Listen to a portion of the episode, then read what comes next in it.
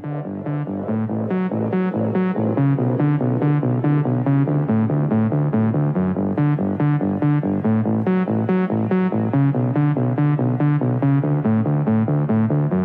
сонсогчдоо та бүхэндээ шинэ 7 өдрийн мэндийг хүргэе. Намайг Око гэдэг. Тэгээ та өнөөдөр Око Audio Experience-ийг сонсох гэж байна. Тэгэхээр 7 өнөг болгон би яг энэ подкастаараа дамжуулж өөрийнхөө Facebook дээр явуулдаг Live with Oco нэвтрүүлгийн аудио баримтыг танд хүргэх болно. Энэ нэвтрүүлгийн хөвчлэн миний өдөр тутам хийдэг ажил болох гарааны бизнесүүд олон улсын болон Монголын шилдэг үүсгэн байгуулагч гарааны бизнесүүдээс сурсан зүйлээ ярихаас гадна мэдээж яг тэр гарааны бизнесийг үүсгэн байгуулж явж байгаа хүний entrepreneur хүний хувьд бид нэр хэрхэн өөрсдөө хамгийн оптимал төвшөнд нь авч явах вэ? Өөрийгөө хэрхэн вэ? Бүтээмжээ яаж өсгөх үү гэх мэт сэдвүүдээр ярих болно та бүхэн хэрвээ аудиог сонсож явах үед бас би асуулт гэж олон хэлэх болно. Харамсалтай нь тэр нь зөвхөн Facebook Live-ыг үзэж байгаа хүмүүстээр үл хэлж байгаа. Гэхдээ сонирхолтой асуултууд гарч ирдэг хариулт нь ч гэсэн танд хэрэгтэй болов уу гэж бодож байна. Танд нэг ч гэсэн хэрэгтэй ямиг өнөөдөр сонсох нь байх гэж найдаж байна. Хэрвээ таалагдсан бол подкастын доод хэсэгт нь комент хэсгээ үлдээгээрэй бас ревю үлдээхээ би тийм мартаарай.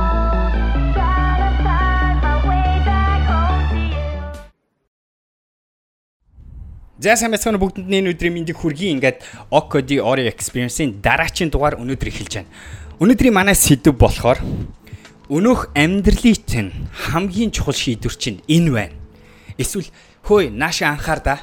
Таны амьдралдаа анхаарах ёстой тэр хамгийн чухал шийдвэр чинь наад өмнө чинь тулгараад байгаа энэ шийдвэр шүү гэсэн сэдвийн тухай яриа гэж бодлоо. Энэ би саяхан уншсан Clayton Christensen-ы бичсэн та амьдралаа хэрхэн хэмжих вэ гэдэг номноос энэ сэдвийнхаа санаачлагыг анх авсан байгаа. Тэгээ бас яг эннийхээ дагуу би Medium дээр өөрийнхөө блог болгож бас бичсэн байгаа. Тэгэхээр санаа нь энэ байна. Олон бид нэр хэрвээ өнөөдөр таны мөрөөдлийн чинь хувилбар эсвэл мөрөөдлийн чинь амьдрал ямар вэ гэж ингээд асуухад өөрөөсөө ч юм уу бусдаас асуух юм бол ихэнх тохиолдолд биднэрт айгуу гой дүр зураг гарч ирдэг. А тэгэн гутаа дараачийн асуулт нь болохоор таны бодлоор та тэр нөхцөл тэр хувилбартаа очихын тулд юу хийсэн бэ гэж асуувал ихэнх хүний нэг боддог зүйл нь энэ хүн амьдралдаа мэдээч хэрэг айгүй зөв сонголтуудыг хийсэн. Энэ хүн хамгийн зөв шийдвэрийг гаргаж чадсан. Энэ хүн амьдралдаа өөрийгөө тэр тэр төгс нөхцөл рүү тэр төгс амьдрал руу хүргэх бүх зөв алхмуудыг хийсэн гэсэн хариулт яхахгүй бидний толгойд автоматар гарч ирэх баг. Үүсгийн аргагүй бодит байдал. Гэхдээ өнөөдөр нэг ярмаар байгаа зүйл нь юу вэ гэхлээр бодит нөхцөл байдал харин юу байдг вэ гэхлээр яг түрүүчийн өнөөдрийн сэдв шиг тэр тэр ирээдүг бий болгоод байгаа. Тэр амьдралыг нөхцөлийг бүрдүүлж байгаа. Тэр шийдвэрүүд нь ганц хоёр хон амьдралд тулгардаг маш том шийдвэрүүд биш гэдгээл бишээ гэдэг санаа өндөр гарч ирж байгаа. Тэрний оронд харамсалтай нь нэг талаас харамсалтай нөгөө талаас бас гоё мэдээ нь юу вэ гэхлээр тэрний оронд бидний өмнө мянган жижигхэн шийдвэрүүд. Мянган жижигхэн нэг нэгээр нь харуул баг амьдрал ямар ч хэрэггүй ямар ч ач холбогдолгүй ямар ч тэр урт хугацааны тэр ирээдүйн нөхцөл байдал руу шууд шулуун холбоосгүй юм шиг тийм шийдвэрүүдээс бүрдсэн байдаг Хэрвээ бид нар хүсснээр болдог бол бүгдээрээ л амьдралынхаа хамгийн чухал гэж яригж байгаа тэр шийдвэрийн өмнө маш том замын тэмдэг гарч ирээд за одоо яг энэ шийдвэр дээр л анхаарай. Та энэ шийдвэр дээр л зөв сонголт хийчих юм бол таны ирээдүй гоё болно гэж гэдэг тийм сигнал тэмдэг байгаасаа гэж бид нар бүгдээрээ хүсдэг. Харамсалтай нь бодит нөхцөл байдал таны мэдж байгаагаар миний мэдж байгаагаар бидний бүгднгийнх нь мэдж байгаагаар юу байдг вэ гэхээр Нэгт болохоор томоохон шийдвэрүүд дээр хизээч тийм сигнал, сэрэмжлүүлэг дохоо байдгүй. Хоёрт болохоор бас амьдралын тэр тэр чухал нөхцөл байдал хизээч ганц хоёрхан шийдвэрээс уламжилж гардгүй. Харин мянган ширхэг жижиг шийдвэрээс уламжилж гардгаа гэсэн санаа ерөнхийдөө багцлж өнөөдөр ярьж байгаа шүү. Энэ шийдвэрүүдэд л бид нар өнөөдөр тэгвэл аль болохоор өөрийнхөө чадхаар зөв сонголтуудыг хийгээд тэгээд маш олон жижиг шийдвэрүүдийг нэг нэгэн дээр нь овоолох мэтэр нэг нэгэн дээр нэг зөв шийдвэр дээр дахиад нэг шийдвэрийг гаргаа дахиад нэг зөв шийдвэрийг гаргах мэтэр ийм хуримтлалыг үүсгэж байж бид нар өнөөдөр түрүүчи ярьсан. Өөрийнхөө төгс хувилбар төгс амьдрал хүсэж буй нөхцөл байдлыг бүрдүүлэх нь өндөр магадaltaй хүн болгоны өмнө гарч байгаа бодит байдал. Тэгээ тэр нь өнөөдөр өнөөдөр миний магадгүй нийтлийн гой мэдэн байна. Муухай мэдэн гэхлээр түрүүчээ хэлж байгаа шиг тэр чухал шийдвэрүүд тодорхой харагддаггүй. Тэгээд ихэнх тохиолдолд ганц хоёрхон тийм чухал шийдвэр байдаг. А гоё мэдээ нь юу юм гэхлээр тэр ихэнх бидний өдөр болгон бүрэн контролтой байгаа. Тэр жижиг шийдвэрүүд нь харин тэр төгс ертөнц тэр гоё амьдралыг бий болгодог гэсэн санаа байна. Тэгвэл энэ бодит байдлыг хүлээн зөвшөөрч байгаа энэ бодит байдлыг яахаргүй амьдралын зөв замнал юм а гэдгийг бид нар мэдж байгаа нөхцөлд яасан дээр вэ гэдэг асуулт гарч иж. Хариулт нь болохоор бид нар өглөөс ирээд оройн унттлаа. Өдөр болгон давхц дараалалтайгаар 7 хоног болгон ар араасаа сар жилийн хугацаанд бид нар өмнөө тулгарч буй амьдралын бүхэл жижиг шийдвэрүүдтэй үндсэн зарчмуудаараа үндсэн өөрийнхөө үн цэнээр хөтлөгдөж аль болохоор сонор соргог байж тэдгээр шийдвэр тэдгээр сонголтуудыг таних тэгээд алхам болгон дээр өөрийгөө төгс ертөнцийн рүүгээ ойртуулсан тэр зөв сонголтуудыг хийе л гэсэн асуулт. Тийм л шийдэл нэгсэнд гарч ирж байна гэсэн үг энэ шийдлүүд юу нь юу юм бэ? Окей. Энэ мянган шийдэл, энэ мянган сонголт гэдэг чи юу яриад байгаа юм бэ гэж. Тэрэн дотор юу гарч байгаа гэхээр хамгийн энгийн зүйл нь юу вэ гэхээр өглөө сэрүүлэг дугарлаа. Та сэрүүлэг дуурангууд босох ёстой цагтаа босч байна уу? Эсвэл тэр iPhone-ийнхоо snooze гэд дахиад 10 минут сунгаж байна уу? Дахиад 15 минут сунгаж байна уу? Тэгээ та энэ 7 хоногт нэг удаа ажилласаа хоцорж хоцорж очиж байна уу? Хоёр удаа хоцорж очиж байна уу? Эсвэл та бүр давтсаар байгаад ажилдаа хоцордог хүн гэдэг нэр томьёог авсан уу? Гэх мэтийн ийм энгийн жишээнүүдийг ярьж байгаа. Өглөөсөр ч ихлэ одоо ямар нэгэн байдлаар кофе уух цаг нь боллоо. Та хэд намайг сонсч байсан бол угаасаа мэдж байгаа. Кофе үнэхээр уух бол хэрвээ тааруулаа зөв хэмжээнд нь ууж чадах юм бол давуу тал хэрэгтэй зүйл байдгаа гэдэг талаар судалгаанууд олон батлагдсан байдаг. А гэхдээ бас яг адилхан миний нэг хэлдэг зүйл нь кофендо сахар битгий хий, элсэн чихэр битгий хий гэж олоод ярьж байна. Элсэн чихэр гэдэг зүйлийн биед гаргадаг хор уршиг нь маш их гэдэг би олоо ярьж байна. Тэгвэл тэр өглөөний кофендо та элсэн чихэр хийж байна уу, хийхгүй байна уу? кофе хийж өгж байгаа хүндээ хар кофе гэж захиалж ууж байна уу? Эсвэл дээр нь элсэн чихэртэй, эсвэл кофега авчаад өөрөө чихэр нэмж байна уу? Эн чинь л яг нөгөөний жижиг алхмуудын нэг гэж хэлмээр кофега авчлаа. Ажил дээр очлоо. Ажил дээр өглөө очингуудаа хийх ажлаа хийж байна уу? Эсвэл компьютер ухаад хэрэггүй зүйл үзээ сууж байна уу? Өглөө цэрээд би та бүхэнд нэг байнга зөвлөдөг зүйл чинь зүйл чинь эхний нэг цагийн хугацаанд сөрөг мэдээлэл өөрийн удирдах чаддгүй тийм мэдээллийг хаа буюу гар утсаа битгий хараарай. Ядаж эхний нэг цаг өглөө болгоны эхний нэг цаг тийм зүйлийг битгий ажиглаарай, битгий хараарай гэж ярьж байсан. Тэгвэл дахиад сонголт нь өнөөдөр та тэрийг хийж байна уу? Эсвэл та өөрийнхөө зуршилд, муу зуршилд ялагдаж тэгээ зөв сонголтыг хийж чадахгүй байна уу гэсэн. Ийм л мянган жижиг алхам л яригдчих байгаа шүү дээ тийм ээ.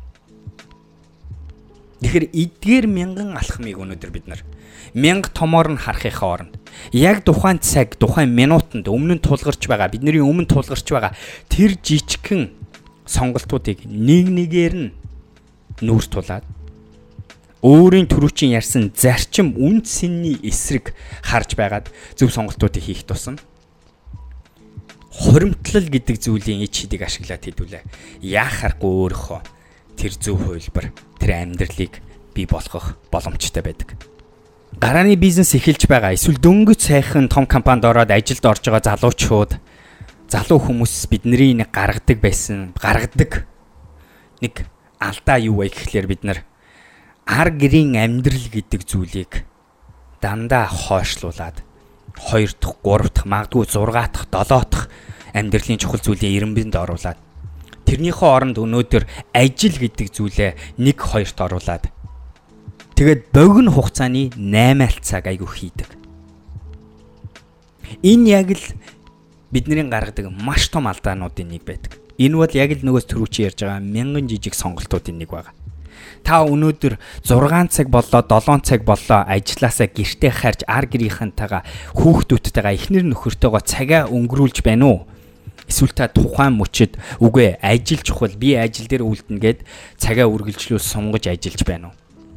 Тэг яг энийг хэлэхээр зарим хүмүүс тэгж матуудаа окей чи ойлгохгүй байна. Манай ажил дээр айгүйх ажил давхцсан байдаг. Тэгээ би оройтод суух хэрэгтэй болдог байдаг гэж байна.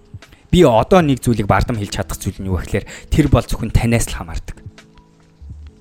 Хэрвээ та өглөөнөөсөө эхлээд бүтээмжээ зөв авч яваад цагийн хуваараа зөв авч яваад ажлынхаа ажлаа зөв хийж чадах юм бол ихэнх хүн өдөрт 8 цагаас илүү их ажиллах шаардлагагүй байдаг. Тэгэхээр энэ 8 альцаа буюу өнөөдөр ажил чухал, ар гэрийн ажил ар гэрийн нөхцөл байдал чухал гэж бод биш гэж бодож байгаа. Энэ сонголт чинь дахиад миний өнөөдрийн яриад байгаа. Амьдралын чинь чухал шийдвэрүүд гэдэг чинь ийм жижиг өдөр тутмын гаргаж байгаа сонголтуудаас хамаардаг шүү гэсэн санаа гарч ирж байна.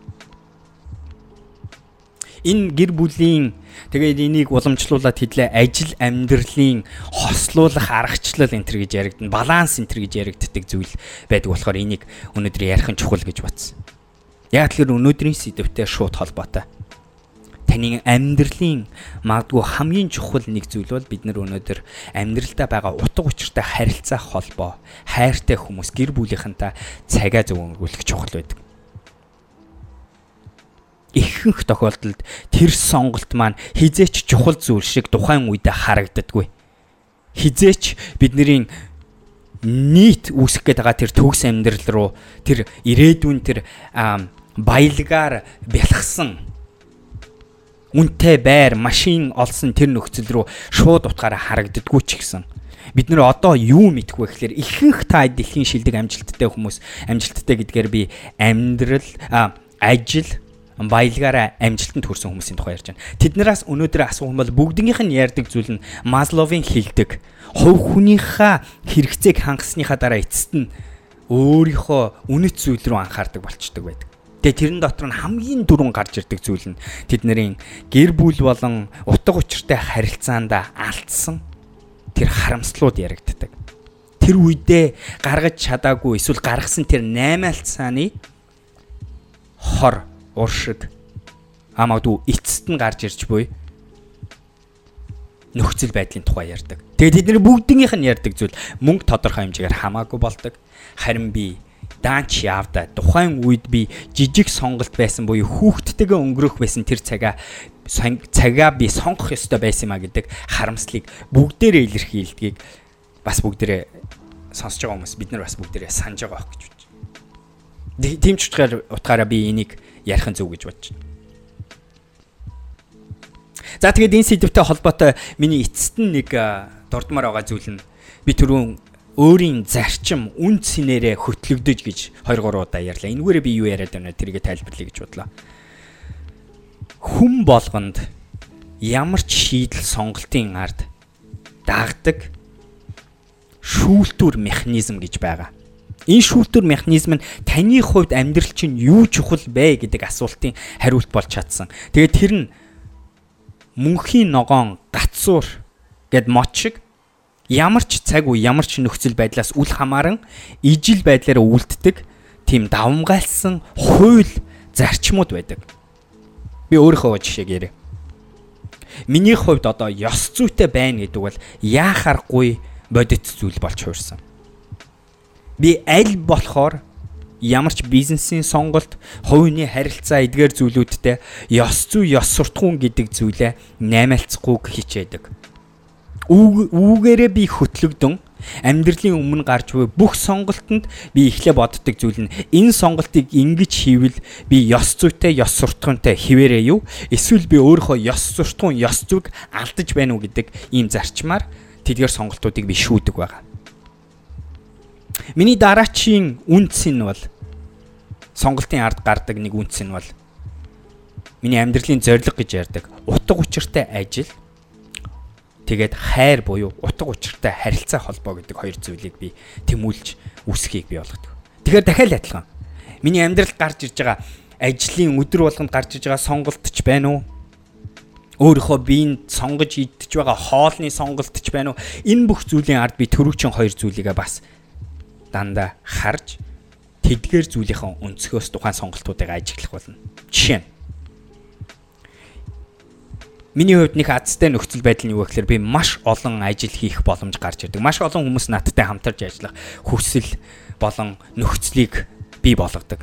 Энэ болгонд нь би юуг боддөг вэ гэхээр энэ ажил энэ миний өмнө гарч иж байгаа энэ ажлын сонголт маань утга учиртай ажил мөн үү? За энийг би тайлбарлая. Энэ нь би урт хугацаанд хийгээд хийснийхаа дараа би буцаж эргэн хараад бусдад үнцийг үүсгэж чадсан. Байгаль болон нийгэмд үнцийг үүсгэж чадсан тийм хэмжээний ажил мөн үү гэдэг асуултыг асууна.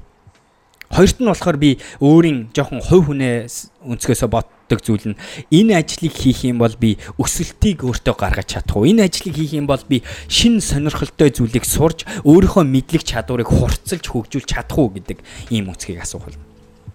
Гэх мэтэр би энэ асуултуудын өнцгөөс тэр гарч ивж гарч ирж буй ажлын санал хамтарч ажиллах хүсэл бодол магадгүй дараачийн бодож буй стартапынхаа санааг хүртэл ийм хоёр өнцгөөс нь харж байж сонголтоо хийж байна.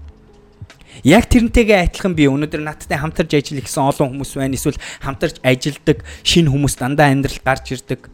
Шинэ хүмүүстэй танилцаж нөхөрлөлийг бий болох нөхцөл байдал бас гарч ирдэг. Энэ нөхцөл байдалд нь би юу боддгоо гэхээр нөгөө төрүүчийн ярьсан зүйл буюу утга учиртай харилцаа буюу хайр гэдэг зүйл утга учиртай харилцаа гэдэг дотор би юг хардаг вэ гэхээр энэ нь тэр тухайн харилцаанд орж буй талууд нэг нэгнийхээ хөгжлийн төлөө гэсэн сэтгэлтэй юу.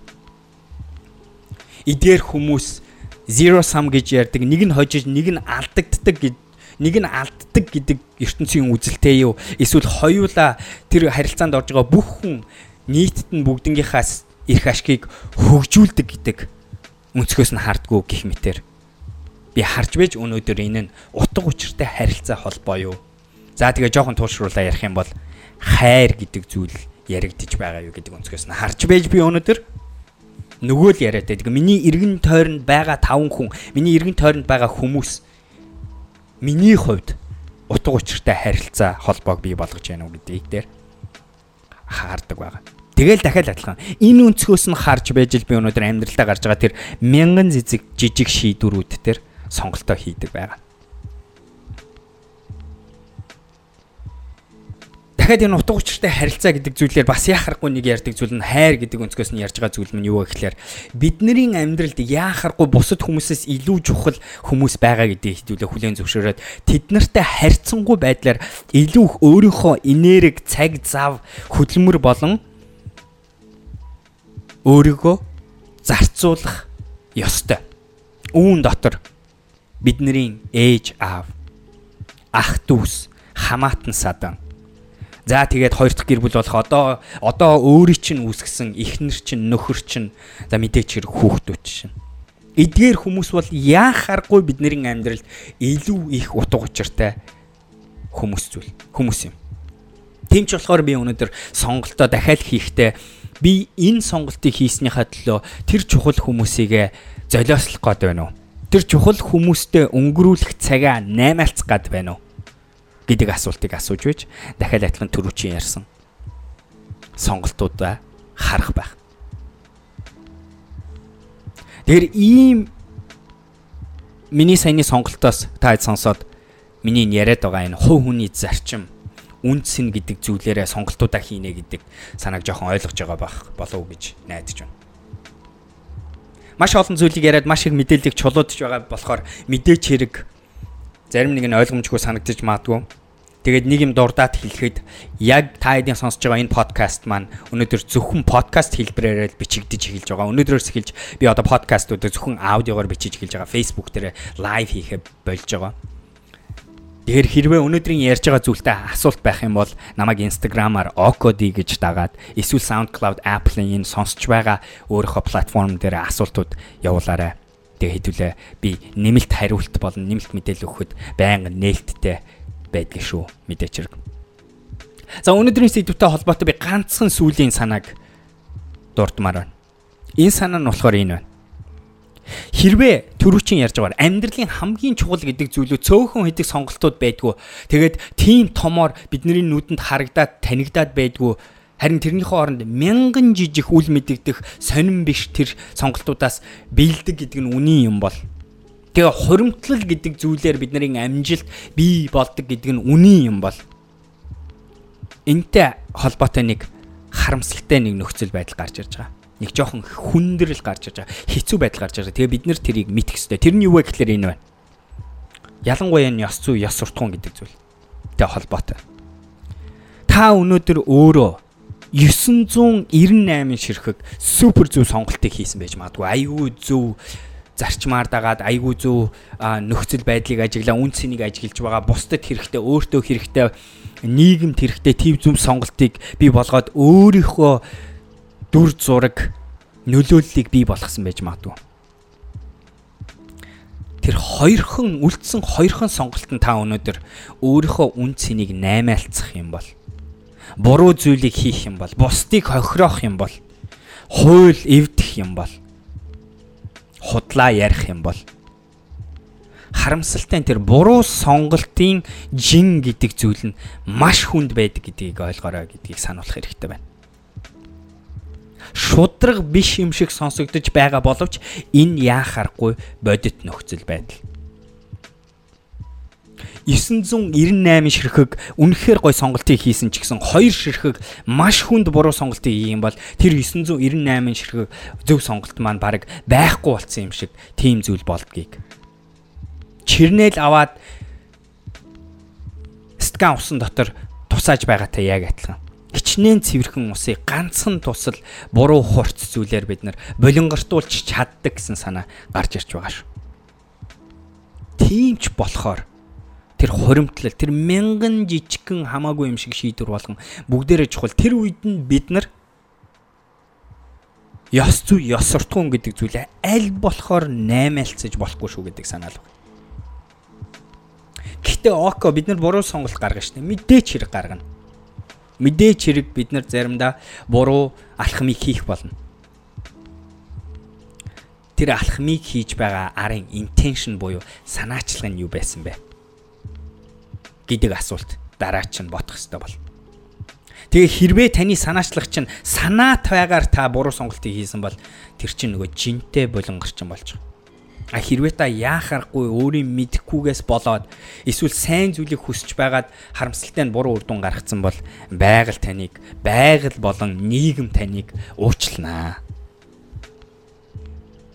Тэгэхээр яаж хийж байгаа, ямар хийж байгаа яаж хийж байгаа хэрхэн хийж байгаа яах гэж байгаад хийж байгаа гэх мэт асуултуудаас болоод заримдаа энэ буруу сонголт нь тэр хоёр хүчрхэг буруу сонголт уу эсвэл зүгээр үнэнгээсээ алдчих байгаа жижиг сонголт жижиг алдаа юу гэдэг юмыг бас бодох хэрэгтэй гэж бодож байна. Энийг бид нэр яахааргүй бодох ёстой санах ёстой тэгээд байнга өөртөө сануулж байх ёстой зүйл. Ингиж байж л өнөөдөр бид нар тэр хүсээд байгаа хувилбар руугаа бий болно тийм ч болохоор өнөөдөр хүн болгон мөрөөдлөө биелүүлээд байдгүй гэдгийг санаарай. Ихэнх хүмүүс хувь хүний зохион байгуулалт буюу дэглэм гэдэг зүйлийг барьж чаддгүй удаан хугацаагаар барьж чаддгүйгээс болоод ялагддаг гэдгийг хэдүүлээ бүгдээрээ санах ёстой. Ихэнх хүмүүс өөрийнхөө хүсэж буй тэр мөрөөдлөө харамсалтай нь биелүүлж чаддгүй гэдгийг бүгдээрээ бас санах ёстой. Яагаад вэ гэвэл тэр дэглэмийг удаан хугацаагаар хуримтлсан байдлаар авч явна гэдэг амар зүйл биш юм гэсэн санаа. Тэгэл бид нар хичнээн 500 ширхэг зөв шийдвэр гаргасан ч гэсэн дараачийн 50 шийдвэр дээр буруу шийдвэр гаргаад буруу сонголтуудыг хийгээ явах юм бол өмнө хийсэн 500 маань харамсалтай байхгүй болдог бодит үнэн байдаг гэдгийг бүгдээрээ санах хэрэгтэй. За тэгээ эцэст нь ганцхан хэлэх ёстой юм. Яахааргүй бид нар энэ амьдрал ганцаараа биш. Энэ сонголтуудыг хийж явхад бид нар бусдын тусалцааг авч болно. Бусдаас тусалцаа гуйж болно. Мөн найзыгаа, нөхдийгөө тэр утга учиртай харилцааны хүмүүс, хайртай хүмүүсээ гэр бүлийнхнийгаа эхнэр нөхрөө энэ сонголтыг хийгээд энэ зөв замаар явах гэж байхад нь өөртөөхөө зүгээс оролцож, дэмжиж, тусалж, санууж, сануулж, хатгаж хажууд нь байж. Тэгээ тэр хүн болон өөрөө ганцаараа биш шүү гэдгийг гэдэг дээр бид нэр хувь нэмрээ оруулах хэрэгтэй гэж бодчих. Тэгээд бөөнөрөө балер өдрөг урт хугацааны хөдөлмөрөө зарцуулаад бууж өгөхгүй зөвөр бодоод зөв тийшгээ явж чадах юм бол бидний хүрэх газар хөдөлмөрлж байх үед мөрөөдлөөр л хязгаарлагдана гэдгийг санаж яваарай. За ингээд өнөөдрийнхөө audio Okodi Ori experience дуусгая. Өнөөдрийн сэдв амьдралын чинь чухал тэр чухал шийдвэр чинь тийм тодорхой амьдрал байдгүй шүү гэсэн сэдвэрээр ярьлаа. Таалагдсан байх гэж найдаж байна. Найдаж байна. Таалагдсан бол та Instagram болон Twitter дээр бүгдэн дээр нь миний хаяг OKD OKOD гэсэн 3 4 үсгээс бүрдсэн байгаа. Холбогдож санал бодлоо болон асуултуудаа явуулаарай. За дараагийн дугаараар уулзцгаая. Сайхан амарцгаарай. Баяр таа.